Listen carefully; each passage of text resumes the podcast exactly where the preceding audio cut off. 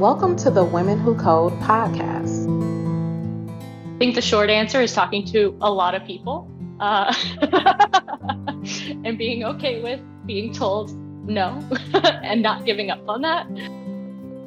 It's time for Women Who Code Conversations, a segment to hear from top technology professionals sitting down with a Women Who Code member to discuss real world experiences in the industry what they've learned over the course of their career, and what they think is coming next for tech. And hello and welcome. Uh, I will now pass it on to our host and panel moderator, Stacy Devino. Thank you so much, Melissa. Well, I am going to start by introducing our amazing panelists for tonight on starting your startup. And I really want you to pay attention to some of the wonderful women here before you today, as they have been from the very beginning through to even now some mature organizations, as well as worked on developing startups. They've also worked in the community, building up organizations like the one here tonight. So, without further ado, I'd like to start with Esther Bobbin. Esther oversees Rho Impact's operational success and leads the charge, developing strategies and procedures that support the functional scaling of the organization. With over 15 years of experience that cross cuts international management consulting, enterprise systems integration, and natural language processing AI. She is also committed to the agricultural industry social justice reform and has led the charge as, an, as the executive director of a global nonprofit, United by Chocolate. Little round of applause for Esther today. Thank you. And next is Haley Demos. Haley is a driven entrepreneur and developer based right here in Dallas. She has a passion for innovation and technology and has made a name for herself in the business world as a visionary leader and active creator in software development. As a serial entrepreneur, contributor, Haley has been at the forefront of creating cutting edge solutions for businesses of all sizes. As a speaker, Haley is known for her dynamic and engaging style, as well as her expertise in the world of software development and entrepreneurship. She's delivered talks and presentations on a variety of topics, including startup strategy, technology trends, and software development best practices. Whether she's speaking to a room full of entrepreneurs or a group of developers, Haley's goal is always the same to share her knowledge and expertise in a way that inspires and empowers others to succeed.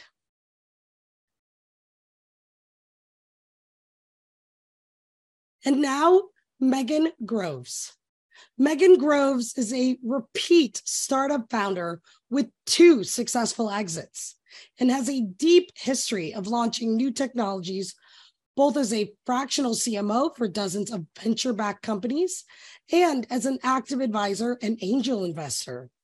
She is currently building her fourth company, Population, to make it easy for businesses to future proof their physical spaces and create healthier indoor environments through an emerging technology that automatically reduces the risk of viruses and bacteria and provides meaningful data to the business operator.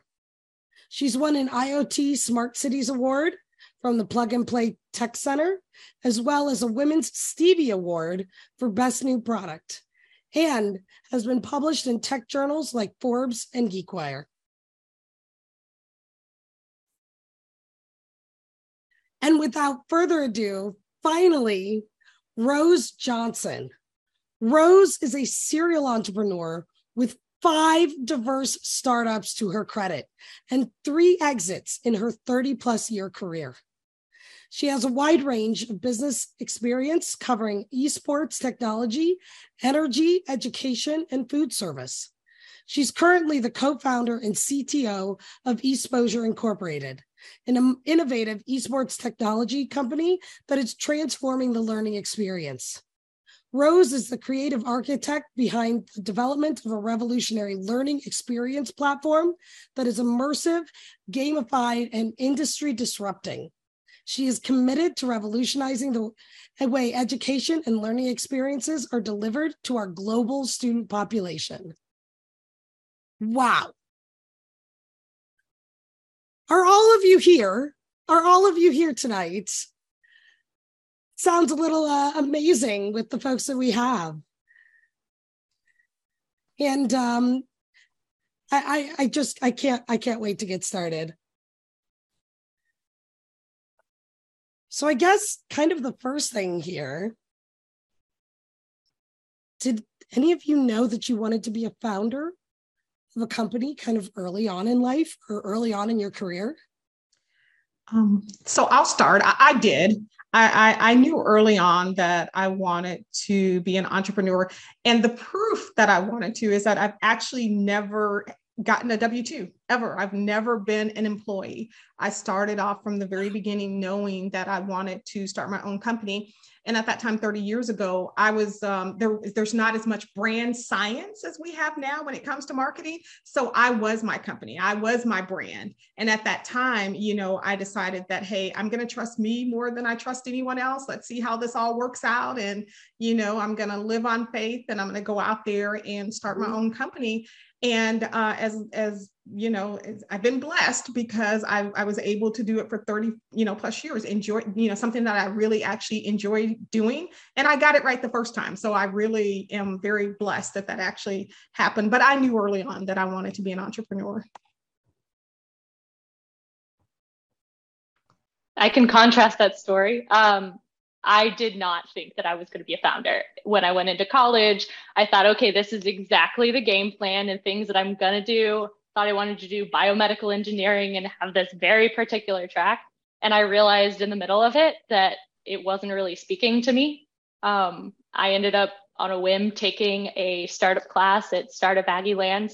Um, and I kind of just fell in love with not not only the idea of starting a company, but the idea of being very passionate about what you're doing in a way that's also helping other people.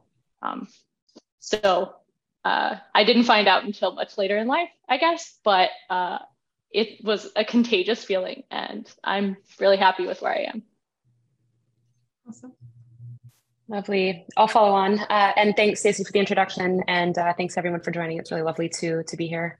Um, so I guess if I look back, there were early signs of uh, being an entrepreneur, and I guess you know probably in my my earliest childhood days, um, picking daffodils from you know the field behind uh, the cul-de-sac and then reselling those to my neighbors for a nickel a bunch. I think that was a pretty early indicator of that uh, of that spirit. Uh, and actually, I came from uh, quite a long lineage of, uh, of entrepreneurs in various businesses. And so I think this notion of um, working for oneself was already kind of ingrained. Um, but uh, certainly, when I was doing my uh, MBA, I, I, sort of knew that there was, um, you know, two different paths for me, and um, one was uh, to help be um, a facilitator in the growth of other people's companies, and the next obvious choice was to to start my own company. And so um, I think you know maybe my my shifting uh, or view of uh, scale has changed a lot. Um, the kind of company that I wanted to build um, previously was um, maybe more of a small business, and then uh, over time, uh, you know, with um, you know access to various uh, technology and growing my own network, I sort of um, understood there was a lot more that was that was possible, and so I guess kind of my my vision grew a lot greater than you know the childhood uh, flower selling, but you know I think um, like I said, I think there were early signs of um, of that. You know, it's kind of in your DNA. So. I can definitely piggyback on that. Um, it's also in my DNA, but I kept ignoring it. Um, I don't know if a lot of you guys have felt this way, but when your parents tell you to do something, you look the other way. And I had heard great stories about, you know, my grandma being entrepreneurial, my my dad always you know, kept supporting the idea of, of entrepreneurialism. Um, but it was also in grad school um, where it was, uh, you know, it really opened my eyes. And then um, getting into um, the world of chocolate and trying to make change and butting my head up against the wall is when I had that aha moment of like, okay, just do it yourself. get it done. And that was the pivot for me um, into actually being an actionable and entrepreneur. What was the first company that you founded, or what do you consider the first company that you founded? I mean, uh, Megan, Megan is over here being the daffodil salesman, um, but what what do you consider your first your first company, and why? Why did you found that first company? Was it out of circumstance or passion, or what did it for you? I'll respond to that. So I think, um, you know, in uh, what I would consider to be my first company, uh, was something that I started when I was 23, and it was sort of born out of um, a need, a necessity. Um, I, which I think is the case for um, for a lot of companies that get started. Um, you know, it's typical that the founder has a real connection with the problem that they're trying to solve. And for me, it was very it was very personal. I actually spent um, seven years of my life quite ill. Um, and as part of my kind of recovery journey, um, I'd gone down the rabbit hole and um, was um, really, really interested in natural medicine, um, was interested in nutrition, uh, herbs, you know, a variety of um, alternative medicine, medicine paths. And I, I, thought at first that I, that kind of the next step was for me to become uh, a doctor. But instead, I decided to set up a wellness center uh, with a variety of different treatment rooms uh, and an educational platform and um, the ability for other people to come and uh, get access to resources that would help them on their healing journey. So that was something that I started when I was 23. Um, later sold that um, five years, uh, so about five years later, um, to a retired NFL player. Um, and uh, that was sort of, I guess, my first experience uh, creating, learning how to create something of transferable value. Um, so I think, you know, uh, just to go back to what I said at the beginning, I think, you know, oftentimes um, you know the right businesses to build are businesses that um, you know you feel really kind of personally um, connected to committed to and um, you know sometimes it happens uh, by accident or by default of just getting really really deep into um, to the problem space. Um, and other times you know maybe it's a little bit more of a, of a conscious choice or or a rational decision and or something that um, people you know meet other founders and, and, decide that they want to you know work on a problem together join forces and and, and co-solve. Um, but for me it was very um, very personal and, and very much stemmed out of um, kind of my own um, you know health struggles and then um, and then improvement. So thanks. And i can add to that as well. So for me it, it stemmed from me being a technology junkie you know, after college, I, and I'm going to age myself when I say this, after college, I, I moved back to Dallas and I started working for a company called PageNet. And I'd actually gone there as a consultant to help them with their back end office systems, with their journaling, accounting, and other things.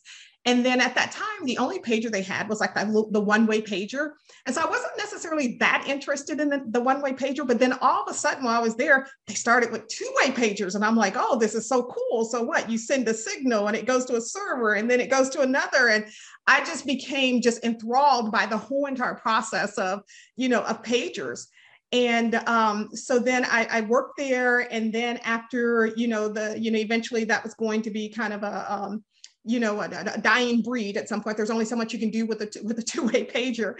And um, so i ended up um, you know going into um, to mci they were doing like voice over ip they were like the leaders in voice over ip and i was like okay i've got to know about this. I've got to get out there. I've got to figure it out. And i went to mci and then ended up you know starting my company there and actually started to hire um, a team of management consultants that were really good at voice over ip and so most of my I'll say that just my journey has always just been just because I'm so intuitively interested in technology.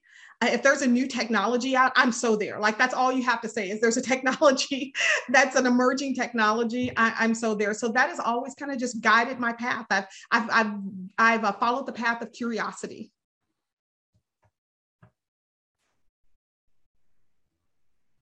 I love that. Um, I also I definitely love keeping my my um, eye on the technology and the curiosity, and that's actually how United by Chocolate ended up becoming a software developer. Um, it was not intended to create technology when um, United by Chocolate was was founded, but there was that need. Um, you know, it, it, grew out of the the the need for language translation and really empowerment for cacao farmers. Um, and I, I grew up in a family where my dad um, spoke nine languages. Um, I'm first generation here in the United States, and so for me, it was always like in, intuitive to have access and to provide people, you know, with access to education in the language that that they can learn from. Um, and you know, seeing all this technology out there and, and apps for translation. Um, and I will also date myself um, a little bit. So my coding days are about like 20 years ago, to tell you the truth. Um, and I, I love coding, but coding actually doesn't love me. And I would always code in circles. Um, but I always love keeping my pulse on technology and where it's going. And I thought, and I love to learn. Um, know, I'll look up some blogs. I will, I will teach myself, and and that's how uh, we ended up getting into um, you know AI and machine learning um, for for natural language processing was also that curiosity into um, you know how we're going to do this and, and, get it done. I really like what you said there, Esther, about loving to learn, um, which really relates to I guess my experience. Um, I founded a company called Sonasig, and the entire thing behind that was based on passion. Um, so uh, I had had somebody that I was really close with at the time um, who had just gotten into vaping and smoking and those sorts of things. And I was really inspired to find a way to improve that technology. Um, if you have ever seen those ultrasonic humidifiers that uh, create that kind of uh, cool vapor, I was trying to take that uh, technology and essentially apply it. Hey, right there, Stacy. Um, trying to apply that to the world of um, vapes because they had just come out at the time um, to try to make them safer. Back before the FDA had any kind of regulations on it, um, there were a lot of uh, crazy things happening with it. So unfortunately, that ended up being non-viable from a uh, cost perspective, um, but it is actually really widely used in the medical industry. So it's cool to kind of see how I learned so much even from that failure of the company itself, um, and kind of speaks to that loving to learn and um, path of curiosity that you were talking about too, Rose. So I'm curious, um, were you ever part of a startup before you founded your startup, or was it just i'm jumping he- you know heels in right into it um, I can speak to that um, a little bit. So, um, after um, graduating from grad school, um, and, and, I made a big switch from the consulting uh, world, knowing that I wanted to get into uh, cacao. Um, and so I, I, was very new to that industry and started working for a um, Hot Cakes, which is a, is a wonderful um, chocolate uh, and bakery company in Seattle. Um, and then they actually then suggested that I um, help another entrepreneur with their startup in the chocolate world. Um, and so both of those experiences working um, with founders was very eye opening to me and seeing them um, through their struggles, but like put one foot in front of the other um, and seeing uh, to, to Rose's point, like the back end of operations of a company and what that takes to like drive, um, you know, that, that mission and like having that veil kind of um, pulled open was, was very eye opening to me. I'll jump in. I, and I guess just to go back to um, that distinction that I made previously about uh, small business versus startup. I mean, I had been around small businesses um, for much of my life and had started that previous uh, small business uh, before business school. And then after um, getting my MBA, um, or I should say, along throughout the duration, I started um, consulting for a number of other um, uh, early stage tech companies, and that was a real transition. and I think you know if anybody here is thinking about um, starting their uh, a company of their own, I would definitely recommend getting exposure, um, especially if you can find something that is um, venture backed and really high growth, uh, because it's a completely different experience than uh, than a small business, um, just in terms of um, speed and grit and hustle and expectations and you know just a whole different level of crazy. And so i'd, I'd really recommend uh, you know cutting your teeth on that before um, you know venturing out on your own um, if you can um, otherwise like i mentioned before you know small businesses are also um, you know can bring uh, can be very rewarding and um, you know a lot of people um, kind of inherit them through their family or have an idea for something that is you know more you know close to home in some way in which case that that's also valuable. Um, but they're but they're very different paths, and I think if you want to go the latter, it's definitely important to, um, to like I said, to to get some, um, you know, get some real training by uh, doing it with somebody else first. Megan, I know you talked a little bit about um, what uh, the trajectory is like between a small business and a startup. But I know we had a question uh, a little bit about more of the context in contrasting between those two. Do you think uh, you or anybody else could speak a little bit more about that context and setting the stage for some people who may not be quite as familiar about that? Um, sure. Yeah, absolutely. Um, so I think uh, actually it's Y Combinator that defines uh, you know the difference as uh, exponential growth. Um, and uh, that I think is a pretty good, um, you know, blanket statement. Um, oftentimes, small businesses are looking to um, sustain their family or are looking to, like I said, solve a certain problem that may be like near and dear to their heart. and it can be, you know, let's say fall into more of the quote unquote lifestyle category. A startup typically is something that's venture backed or venture backable uh, and is um, seeking to um, achieve exponential growth, exponential scale, exponential in- impact. And that's often through uh, through tech, and it's also often through capital and through resources. And so, um, you know, there's kind of a whole, let's say, uh, I don't know, cult of belief around what what a startup is and how how to do one. Um, and uh, you know, can go very very deep on that topic, of course. Um, but I think at the most kind of you know rudimentary or superficial level, that's that's probably the distinction um, so, you know, much greater risk um, in many cases um, and, and much greater scale. Um, and, you know, no value judgment about, you know, which of the two is better. Just, um, you know, kind of um, depends on which sort of adventure you're, you're up for. so I, am sure other people have, uh, have views on that definition as well. I'd love to hear. That was a really good, uh, very good definition. So I, I, will say that you know, um, you know, thinking about like a, a, a, small business versus a startup, it is exactly. I have the same thought. Like you know, when I was actually, you know, had a management consulting company, that was a small business to me, and I didn't really get into the startup um, world until my next adventure um, after working in the, um, you know, working with MCI and working with in telecom, um, I ended up um, starting to, um, you know, work with a company that was in the utilities industry. And for any of you guys that don't really know much about it, that, you know, energy is extremely complex. And it was at that time, it was very dynamic. And so they were starting to install smart meters and every utility in every place was starting to install these smart meters.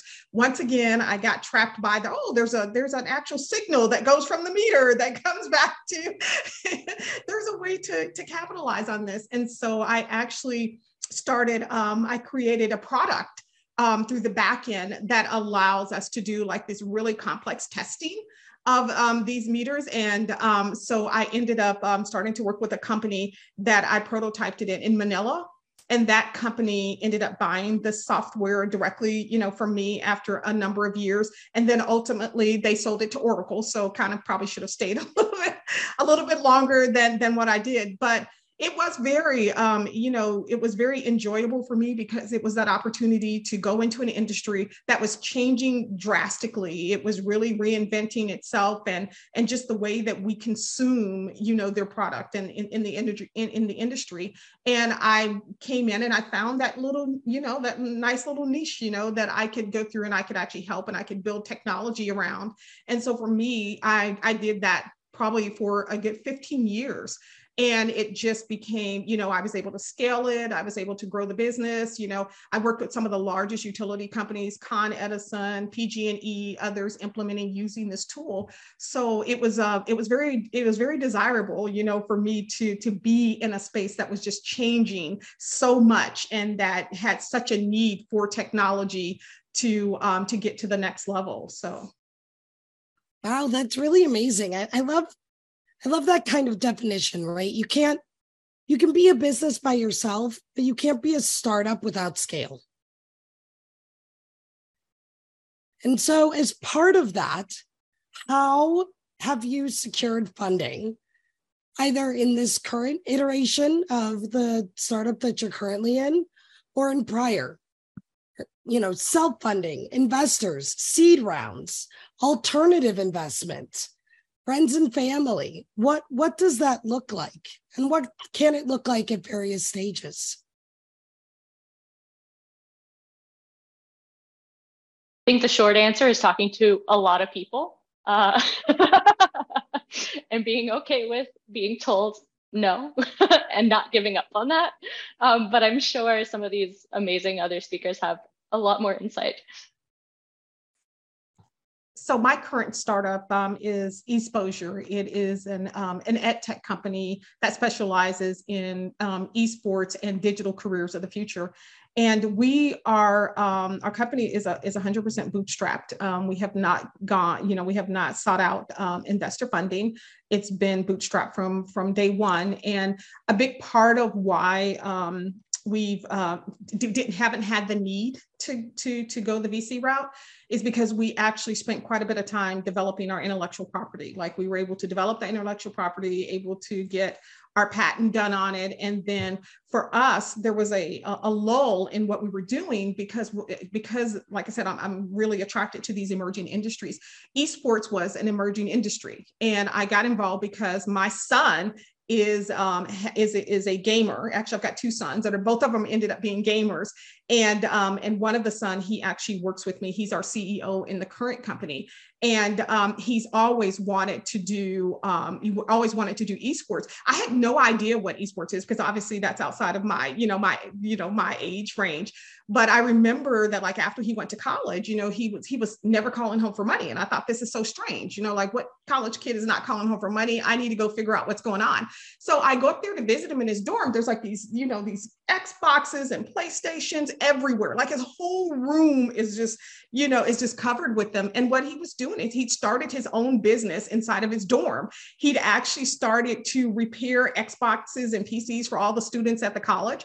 And then once he was able to get their device, he could understand exactly what games they were playing. So then he started going to the, you know, the student center and to small businesses. And then he started arranging Call of Duty tournaments. And then, you know, all of these different tournaments because he was so aware of what everyone was playing. So after he graduated from um, from college, he went to Silicon Silicon Valley and started um, at a company there. And then when he came back, he just this was his thing. He wanted to be in esports, and um, we would have lots of conversations about it. And I said, you know, the problem with esports is it needs technology it absolutely needs some type of technology. It's a, it's an emerging industry and it's exciting and there's so many people out there that are engaging in this competitive sports, but there's not a, a an, ecosystem that's built on technology and we really need to change that. So that was how we started the company where we built this platform that allows um, you know students to you know to get educated the way that they game and it's a totally immersive system and all of the really cool things that you do as a part of gaming you can actually do inside of this learning platform. So that's how how i got started. And for us you know um, I'm, you know there's never a right answer of whether you bootstrap or go vc funding. But for us um, we had a different challenge. We actually had to educate um, everyone about esports. And so there was a, a, real lull in there where we were just able to go to colleges and school districts. And there was a lot of that whole, you know, a lot of hard work just going out there, getting everyone to understand what is esports. And it, it's it's more than just having a controller in your hand. You know, it's digital, it's supported by digital careers. And, and if and if anyone doesn't think that that there's a Fortune 500 company out there that's not digital, they would be wrong. Because here's the thing: how how do you run a business when no one can leave the house? You run digitally, right? Like COVID showed us that every single company is a digital company. So um, for us, it, there was just, we had like a lot of time to just, you know, just that grassroots community going out there talking to businesses helping to explain the connection between you know gaming and esports and learning and digital careers and for us it, it worked there are a couple of things that I really love about that story. Um, one is the the motivation to bootstrap, and two is the um, hustling on the side until you kind of find your north star. Uh, it's both of those are phenomenal examples. Um, I think uh, I, I, would agree that there's sort of no right and wrong way, but um, I think um, the numbers also show us, um, you know, that less less than two percent of all venture capital goes to women founded companies, and so if you're thinking about starting your own uh, entity, um, you'd better be prepared to get creative and to um, to do what you can to um, you know to to sustain as long as you possibly can with the you know um, potential downside that it, that could take you a little bit longer than um, anticipated to raise. So that might mean looking at things like customer led growth. That's certainly something I did for the first couple companies that I built. So finding creative ways to you know sell first, deliver second, um, and you know certain industries or businesses um, can can tolerate that a little bit more than others. Um, but uh, I, I, would definitely recommend that. Um, also um, there's a ton of um, government grants out there also other kinds of non-dilutive capital. But just i guess be be prepared that you know it may take uh, you know as a woman in tech it may take a little bit longer than you hope for. And you may also want to kind of resort to more creative means um, that said, angel funding can be a phenomenal uh, way to get going. Um, there are, of course, um, tons and tons of really successful women out there who love investing in um, other women-led companies. Um, and so, um, to Haley's point, definitely start start talking and and activate your network early. and then, yeah, the venture capital route I think is is the right thing for you know for most tech startups that are aiming to achieve that you know high growth and fast pace and um, and and that scale on a um, you know kind of um, quicker uptick. Um, I think uh, the other thing um, that's you know sort of worth considering is just you know how um, you know what is your sort of personal risk level like, and you know is there something that you can get off the ground while you still have the stability of uh, a full time role. Um, that may not be viewed as um, you know all in um, to a VC. So they they may kind of evaluate the fact that you're not full time as um, you know a limiter to your ability to, to truly run and grow a company.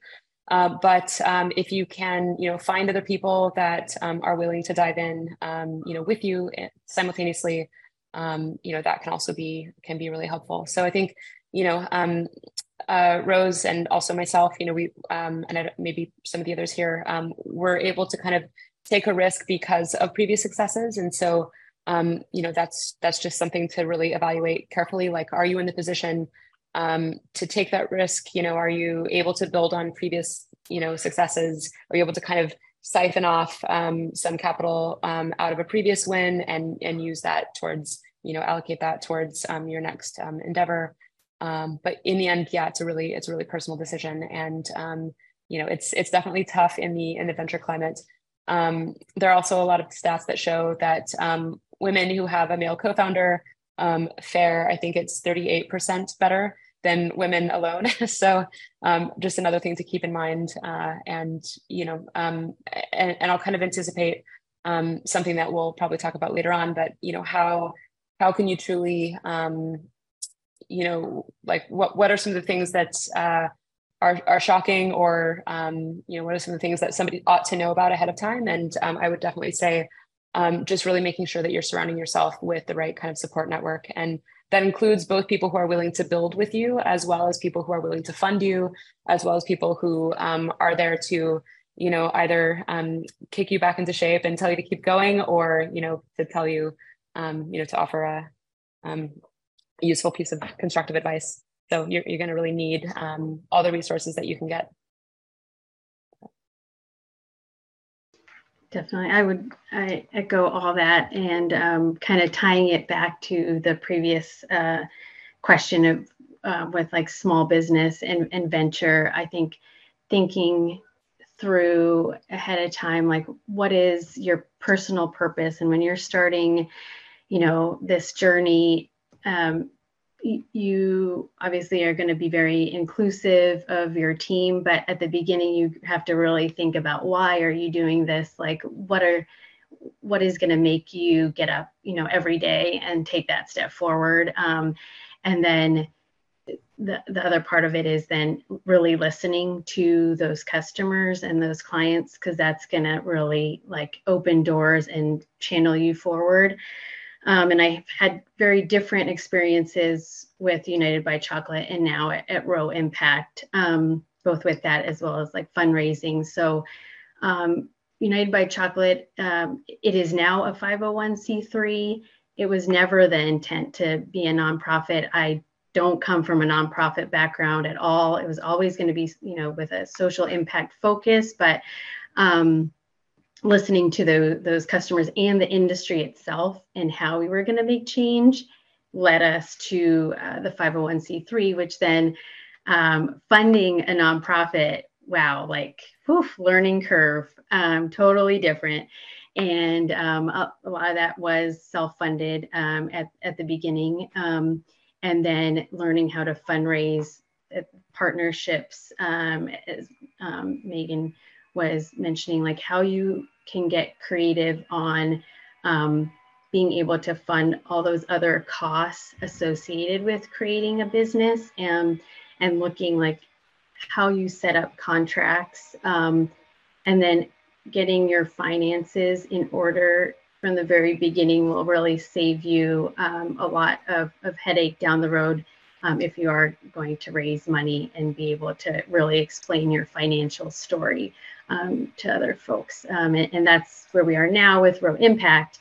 Um, we have been primarily bootstrapped, um, but now are actually in the process um, of fundraising.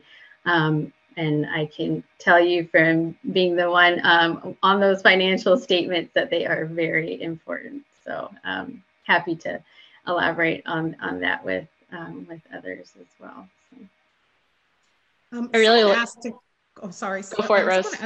someone asked a question about how do you get your, your first employee, and I, I wanted to offer up a suggestion for us. We worked with community colleges, we worked to college, we got interns, and we heavily used intern, interns. And I think one of the great things about what we're doing is apparently everyone that's in college likes the game, right? Like they all were very interested in coming, you know, coming on and working with a startup that was in the gaming industry. And so for us, that that has been extremely helpful because they come in and they're, um, you know, they bring great ideas and they bring innovation and they're able to bring their story to exposure. And um, so when they're looking at our product, you know, our product market fit it, it, works very seamlessly because we've got all these interns in and that's exactly who our market is and they're able to give us great ideas. So i would say that if you're looking to start a business you know please don't um, you know um, ignore like community colleges going to the high schools looking for interns because believe it or not these kids are really smart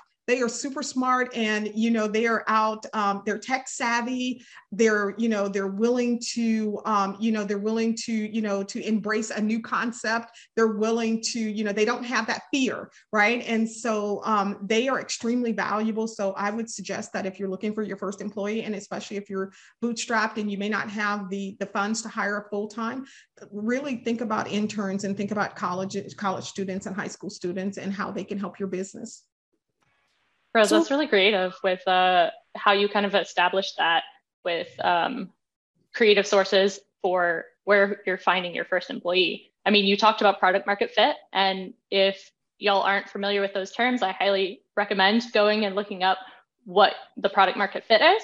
I mean, I know we've had some other questions about what do you think about incubators and accelerators. Um, I went through accelerators myself, and I thought they were the most uh, useful and beneficial thing for me, especially at that time, because I came with an engineering background saying, oh, I have this great idea that everybody's going to want. Um, and I didn't understand at the time that not everybody just wants an idea. How do I actually figure out what the need is? How do I take that single idea and truly make a business plan around it? Because it even ties back to our conversations about investors. How do you get capital? How do you get funding?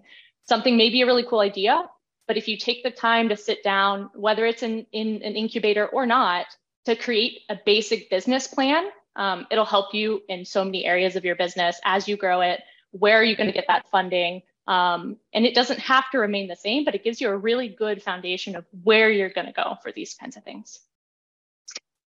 And I wanted to kind of tag along onto that, Haley. Like, it's so important that you know things about the legal system with regards to so many early startups.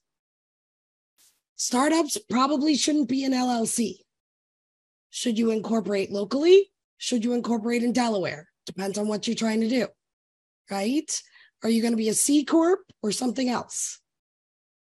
All of these things affect your ability to accelerate, affect your ability to raise funds, affect your ability to do things like distribute stock. And how many people know about that when they are just talking about an early stage idea? So when uh, Bhavya asked, How do we start? It's amazing to hear from each of our panelists that starting is a collection of things that you learn over time that help you establish the business that you want and the growth that you want early on. Because if you don't have that foundation, it's really hard to go back and potentially change or address those things, especially when we talk about funding, right? Because if you don't have the right corporation and you've given out contracts that say, based off of this investment, we've given you this much percentage, you have to rework the whole thing potentially. Has, anybody run into I didn't know scenarios as part of building their first businesses or building their first startups? So, um, I didn't, but we, um, you know, our business actually had to pivot. We um, actually started during COVID and so it was a, it's a, a, a, great story about how you can set out you know set out to do one thing and then all of a sudden something happens that you know just turns your world upside down. So i would say that actually having a business plan including that business plan some of the other things that you think that your product can be used for because you never know when you're going to have to pivot right? And with us it was very much we were um, originally started out pre-covid um, doing more of the competition side. You know we had an esports arena that was about 30000 thousand square feet, and we were bringing in, you know, professional, and we were training um, professionals as well as, you know, holding competitions. So when COVID happened, our company was one of the first ones to get shut down because we were so large. So then, um, you know, what ended up happening, we already had it in our business plan. It was on our future, you know, growth that we would want. We wanted to go into education. And so as and when COVID happened, we schools started reaching out to us and said, you know, there's no basketball, there's no volleyball, there's no physical sports what can you do in esports? And we were ready to capitalize on that. We were ready to go. We were we had already our intellectual property. We were able to go in and during so for us as as terrible as it was during covid we were prepared. We already had you know this future roadmap that we just accelerated and said, let's go ahead and let's start getting into education. And that's really, so I, I, say that all to say that, you know, as you're thinking about your business plan, you know, um, you know, really think about not just what you're doing today, but think about what you're, you know, what you're going to be doing tomorrow and what that roadmap looks like, because you never know when you're going to have to accelerate it. It could be the acceleration could come from that some great guy comes along or, you know, a great, you know, company comes along, wants to give you money. Like, what are you going to do with it? Right. Like, or how are you going to, you know, um, you know, accelerate your roadmap? How are you going to use it wisely? Where is it that you're trying to go? I think that you have to really think broadly about your business plan and um, think about um, you know your future markets your roadmap and then how your product fits um, and will evolve in the future. It's never too uh, early to start thinking about that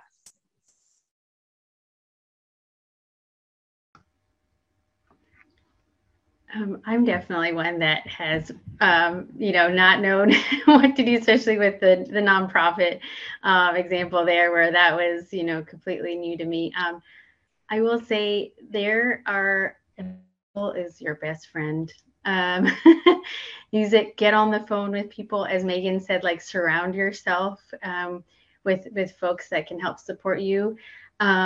I there are some great people at the IRS. Um, I have been on the phone across the board. um, you know, it might take a while um, to get a hold of somebody, but people will help you out. Um, and let's see a couple of notes here that I was writing down. Um, Small Business Development Center, the SBDC. Um, there are locations um, in, every state with mentors, people that donate their time. It's completely free. There's um, great classes online. Um, and one of the silver linings with COVID is that a lot has been put online. And so you have access to, um, to uh, a lot more information and mentors now um, that are, are free and more accessible. Um, y Combinator, Megan had mentioned, um, they uh, their program, they during COVID also expanded. They have a great online program that is available to everybody and wonderful videos. Um, that's something that I used for myself to keep myself accountable when I was a team of one um, at United by Chocolate. And um, gives you great like check-ins and um, even weekly um, meetups with other founders. Um, a great resource there for also finding co-founders, um, and you can do like matching um, dates through that platform. Um, yeah, I'll stop talking. but those are a couple of the ideas I wrote down there those are amazing concrete resources. And I've literally never heard any recommendation to call the IRS. I'm impressed. You've got a lot more tenacity than I do there. um, I, I, was just going to say, um, you know, mistakes uh, always, um, you know, uh, but the goal would be to, you know, try to in, uh, minimize the gravity or the impact of those mistakes. Um, it's like you can never see around the corner, um, of course, building a company, but, uh, you know, you can only sort of, um, I think, you know, and, I like to say that you, the way that you uh, learn to become a founder or a CEO is by becoming a founder or CEO, right? There's no, um, there's no, there's no playbook to follow, but um, in the spirit of trying to minimize those risks um, or minimize the impact of, of your mistakes, um, it's, it's incredibly helpful to surround yourself with um, a lot of mentors. I, I usually like to, um, to formalize uh, mentors and have people that are, you know, early equity holders in the company and that, you know, can sort of align um, their, you know, what they bring to the table with um, with the company's interests. And um, I look for people who know more than me about something, or who are better than me about something, or who've done something similar or the same as um, as what I'm trying to do. Um, and so um, I do lean on them a lot, and I think that's I think that's really critical. and you know founders really need um, not just resources like in the company but also kind of you know almost like you need concentric circles. You need different kinds of advice you know people playing different kinds of roles. Um, of course your personal relationships um, and you know friendships can be uh, you know helpful or hindering there too. Um, and so um, i think you know um, mistakes are inevitable and it's really you know making sure that you've got the right the right people to help you um, you know kind of correct your mindset and and coach you um, you know um, out of out of tough challenges. So is it fair to say that uh, there's a fair number of businesses who seek additional investment just so that they can get that kind of advisory uh, capacities of various investment firms uh, and you know expand their mentor circles, especially further on, where they might already be a profitable business? Mm, I'll jump in. I think um, companies really um, ought to, in the early days, look for um, value add venture capitalists um, if that's the path that they choose to go down. So um, a lot of VCs, um, in theory, do know something about scaling that kind of company, or do already have connections that are going to be helpful to that company, or you know later when they take a board seat, presumably they're also people that really understand what the company is trying to achieve and can be a source of um, advice and and um, and you know coaching there too. Um, that doesn't always happen, of course, but um, but certainly you know if you if you can um, kind of influence the direction of your your early backers, um, you know I should say if you can influence the direction of um, you know the the types of um, companies that you're speaking with and and who ends up um, getting on your cap table, then that's all the more advantageous. Kind of circling back to a thought um, Rose had made about the um, getting interns and and support that way. Um, I, I just remembered um, in the spirit of like the board of directors and getting support also with that is I've had um, universities be very supportive giving mentors to the interns. And then that has been a funnel to then getting word of advisors to um, our organization. And so, kind of being able to see like your funnel to advisors, um, I found to to be very helpful in the long term. So, let's assume that you have your co-founders, you have an idea of your business, you've really already made the right steps in terms of that initial investment.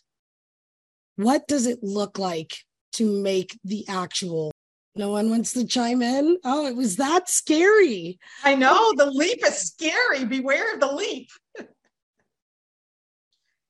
um, I, I would say that you know, first of all, I think that before you take take the leap, there's some things that you have to have um, your own personal house in in order right? Because you know having a startup and, and it is is almost like you know having a baby that is in icu right? It is like you're like you know you are you are everything to this business. You're the air the water the you know the sand the, the you, you're breathing everything for this business. And you're not able to give everything to the business if you have a lot of other things going on in your personal life. And i know personal things happen and that you can't really avoid them, but you really need to uh, interrogate if, if this is the actual right time for you to start a business, right? Um, because it, it requires so much of your time and so much of your commitment. And um, oftentimes I've, I've known um, entrepreneurs that have gotten um, you know, started businesses and then, you know, they're divorced, right? Because there's, there's, you know, so much time and attention that's required for the business that they're not having time for their personal lives. So I would say the first thing before you even take that leap, make sure that you're on solid ground. Make sure your ground is not shaky because you're going to need that solid ground and you're going to need a solid support of, you know, friends and family and mentors and other people that are on this scary journey with you. There's a, so many things that you need that you're going to need. So I would say say that just make sure that you're on solid ground and that this is the right time for you to to start your business. Um, there's nothing wrong with holding on to an idea until you get to the right moment in your life to do it. But um, there is something really wrong when you when you when you start a business and you've got you know a lot of things that actually you know um, interfere with with your ability to um, to carry that business forward right? Because this business is in icu if you're not carrying it forward it's not going forward.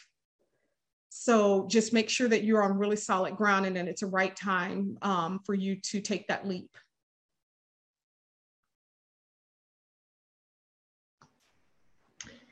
100% echo uh, what Rose said. Um, I guess following kind of that lead, and then once you um, have gotten that personal house in order and you have that support, um, kind of shifting to to the customer side, and then starting to flush out your ideas and and test it, uh, just like you you know do beta testing with technology. I would say the same thing um, flows over to the business side um, I wish I remember what this stood for, but I went through a program called ICAP. Um, it's a government um, run program, and they they really emphasize customer interviews, um, and that was super eye opening um, for me. Um, and like you have to really be in there with your customers and really understanding and like peeling back the layers. Um, and I think giving yourself that time to peel back the layers of those ideas um, will be very fruitful and you yourself will also feel even more empowered to then keep taking those steps like forward. So what do you mean by getting your house in order? Does this mean that you have set yourself up to have 12 months of personal runway? Or does this mean that you've kind of taken you know all of this investment from you know kind of ground stage starts and really put it towards this this one idea. What does that do in terms of your obligations? What does that do in terms of the way that you run your business at least initially in that leap so um, one of the things I will say is I think that you know Megan said this this earlier like you know it's always going to take if you're if you're bootstrapping it'll take you way more money than you ever thought it was going to take for you to be successful right and so you've got to be in for the long haul. You've got to have um, your you've got to have a plan in place in in case this does take a lot longer than you expect because we all start businesses and it would be great if we started a business and then all of a sudden we had customers that were just lining up you know um, you know to take take advantage of our, our product. But oftentimes it does not work that way. There's um, usually a, a long runway and um, and I want to dive into the run the runway a little bit because as you're going through this process of building your business, there are a lot of days where you're going to have self self doubt. There's going to be a lot of days where you feel like that you're not being seen, your product is not being seen. There's going to be a lot of days where you're going to say, you know, I wish I hadn't gone down this route, or I wish I had waited, or who knew I'd get pregnant, or you know, and and you know, oh, my husband's job, you know, transferred, and now we've got to. So I'm saying that those things you can't always see into the future but you can certainly you know make sure that you know you're in you know that you're um, mitigating some of those things to, to begin with. And and part of mitigation I, I hate to say it is oftentimes it comes down with being you know um, resource of uh, financial resources um, that takes a lot of the stress and allows you to weather some of the storms. And if you're starting a business and you're, you know, bootstrapping is very hard. It's it's not an it's not an easy thing to do. But on the same, on the other hand, um, getting VC capital is not it's not easy either, right? Because you know VCs they love their money and they want a return on their investment and they want to know that they're going to get a return on their investment and just as much as you you you love the money that you're putting into a business and you're hoping that that business will give you a return on your investment. Um, so I, I would just say that it's you know there's going to be some some days where um, your vision is not going to be so clear to you. And i think in those days when i say getting your house in order that having someone that you can go talk to you know having someone that's going to support you somebody that is, has gone down you know has taken this journey is going to be the difference between you know you having a really bad day and getting up that next morning and saying you know what? I can conquer anything.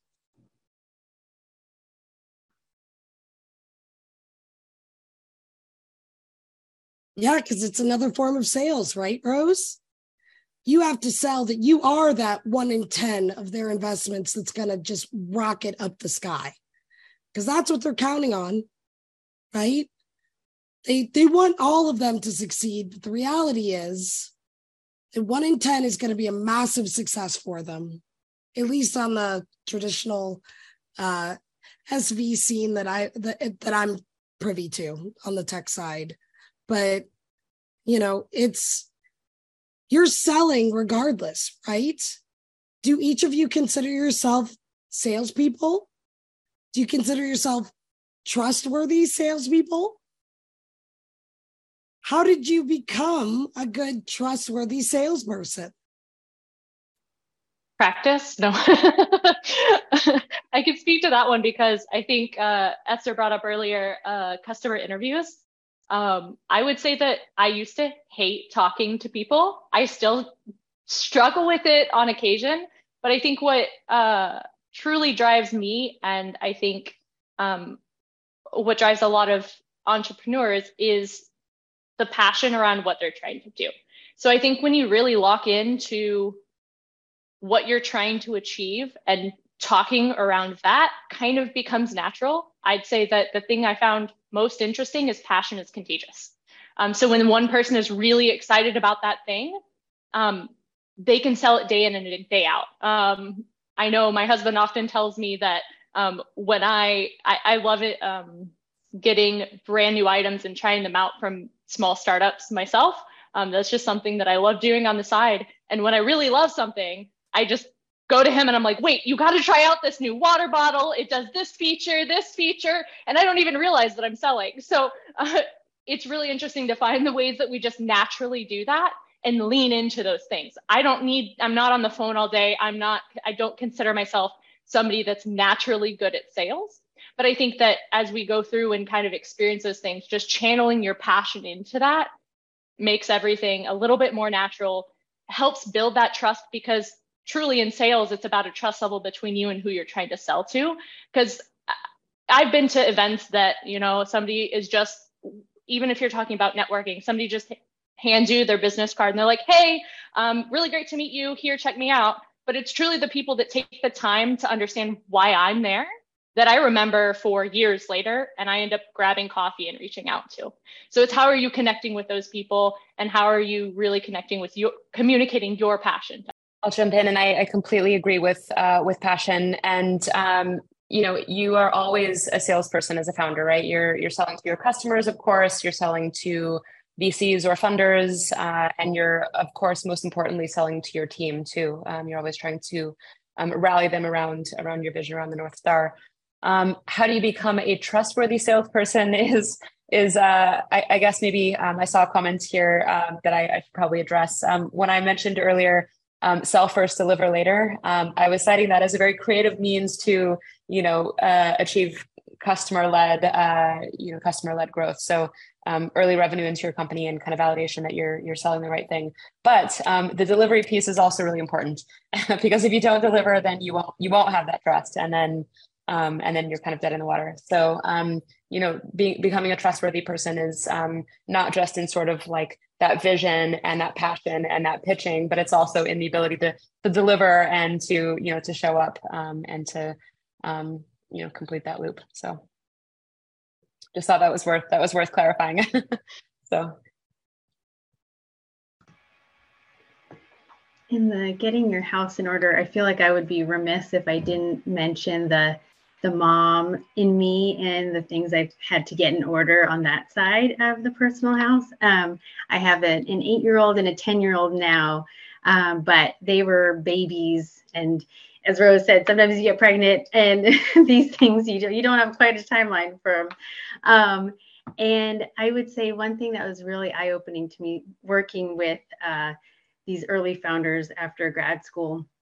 Specifically, there was a radio host that came in to Hotcakes one day with his little baby for to do a sales pitch um, to us, and that always I didn't even have kids at the time, um, but also having like growing that mental strength of no matter what, I'm going to move forward, you know, um, and it made me more comfortable to if my you know my kids are there with me we're we're still going forward. Like there's nothing stopping us. Um, and then as they've gotten older the caretaking um, we moved to where we are now. Uh, we're in charlottesville virginia from seattle um, to be closer to family. Um, and um, as well as financially, we knew we couldn't afford to be in DC, which is where our family actually is, um, but to be further out, knowing that one of us uh, would not be getting a paycheck um, because I knew I was going to be starting United by Chocolate. Um, and then now, as they've gotten older and I've transitioned to Rho Impact, it's a different level of caretaking responsibilities um, and just interviewing a nanny the other day to try and get plans for the summer. Um, so uh, that is and very lucky that Rho Impact is very supportive of that. And I don't I don't know um, like as a startup, they're a very I would say mature startup since they've gone through all, everybody on the founding team has gone through iterations of, of being a startup and um, that's something I will certainly carry with me forward um, and supporting the whole self and not having that crazy startup um, pressure um, Well, we are almost at time, and I wanted to give an opportunity for each of our panelists to tell us what they are up to and how we can get in contact or just follow them on their own startup and let's all jump in together. No um, um i'll go really quick. Um so i am currently in between startups but one of the ways that i've learned um, how to remain relevant is actually by working at other startups. It gives you an opportunity to learn how the ecosystem is different in different environments. It gives you access to kind of play around with different ideas, understand how co- different companies in different environments are built, and even access to future investors or future employees. Um, but if y'all want to um, follow me on LinkedIn, that's where I'm most active. Um, you can just search me by my name. Um, um, and y'all can also follow me on um, Instagram as well, but I'm mostly on LinkedIn. Um, or if you want to have a conversation about startup things, or just need an ear to listen, I am always available for those things. Um, it's always great to make really great connections on that. Pass the buck. No. um, you can find me on social by Esther Bobbin. I'm I'm across LinkedIn, Twitter, Instagram. And I, I, haven't been that active since it has been a, a little busy um, on the startup uh, side of the house. But please feel free to reach out. I will respond um, to to messages. So um, happy to to answer any like follow up questions um, there. Thank you for uh, women who code for organizing this. This has been fantastic. Agreed. Thank you very much. And same, uh, LinkedIn is is a fine place to connect. And uh, you know, we have our company page there as well. Um, and definitely keep in touch. Uh, we have um, uh, gender equity as a company value. And so um, as as you start to um, think about kind of what's next for you, um, you know, always happy to um, to have a conversation with you, either to you know if I can be of use pointing in the right direction, or if population's hiring as well. So thanks, thanks a lot for the opportunity. And uh, once again, I want to echo thank you to Women Who Code for having such a great uh, panel here. It's been amazing. And, um, you know, I, I want to say that feel free to reach out to me if you have any questions, if you just want to say hi. One of the things that I, I, I will say in closing is that, you know, our we my business I've been so blessed to have so many people that have, you know, given their time, their energy, you know, just even a conversation with me. And I definitely believe in paying that forward. And I'm, I'm not sure about other, you know, parts of the country, but one of the things that I love about living in Texas is that it is um, it is very um, advice friendly you will always find someone that's willing to listen to what you're saying to listen to your dream and opine on your dream and and and will give you that that advice. So i would say you know my mom used to always say a closed mouth can't get fed. Always ask for what you want and be very bold in your requests. If there's a mentor that you want to that you believe can help you get to the, the you know to to where you're trying to go don't be afraid to reach out to them on linkedin and introduce yourself and say listen you know i would love if you would consider you know mentoring me and you know and i you know i and and any time that you can give to me i would certainly appreciate it. I mean, be bold in your requests. You know, don't, you know, always know that what you're doing is valuable and someone else will come along. There's so many people that are willing to help you and you just have to ask. So I encourage you to keep continuing to build that network um, because it will grow and you will get support. You will not be alone in this in this endeavor.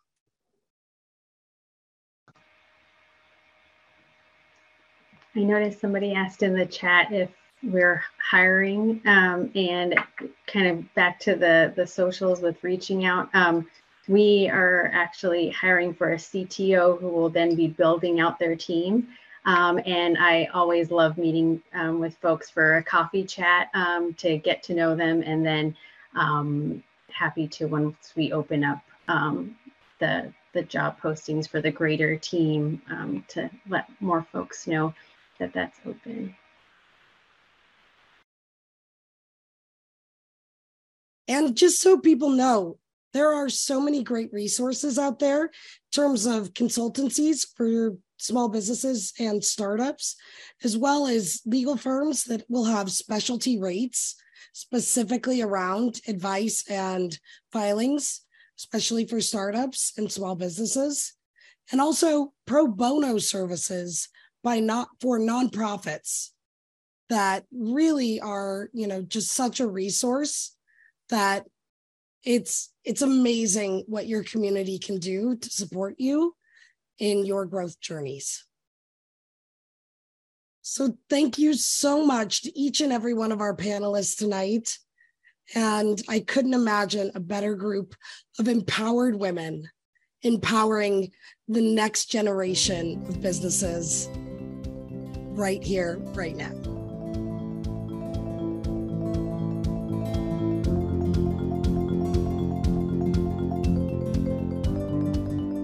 Thank you for listening to the Women Who Code podcast.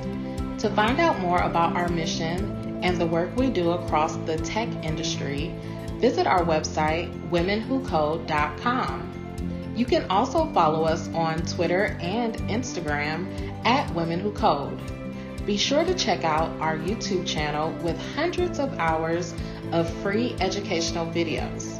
Just go to youtube.com backslash women who code. Thanks again for listening, and remember to subscribe, rate, and comment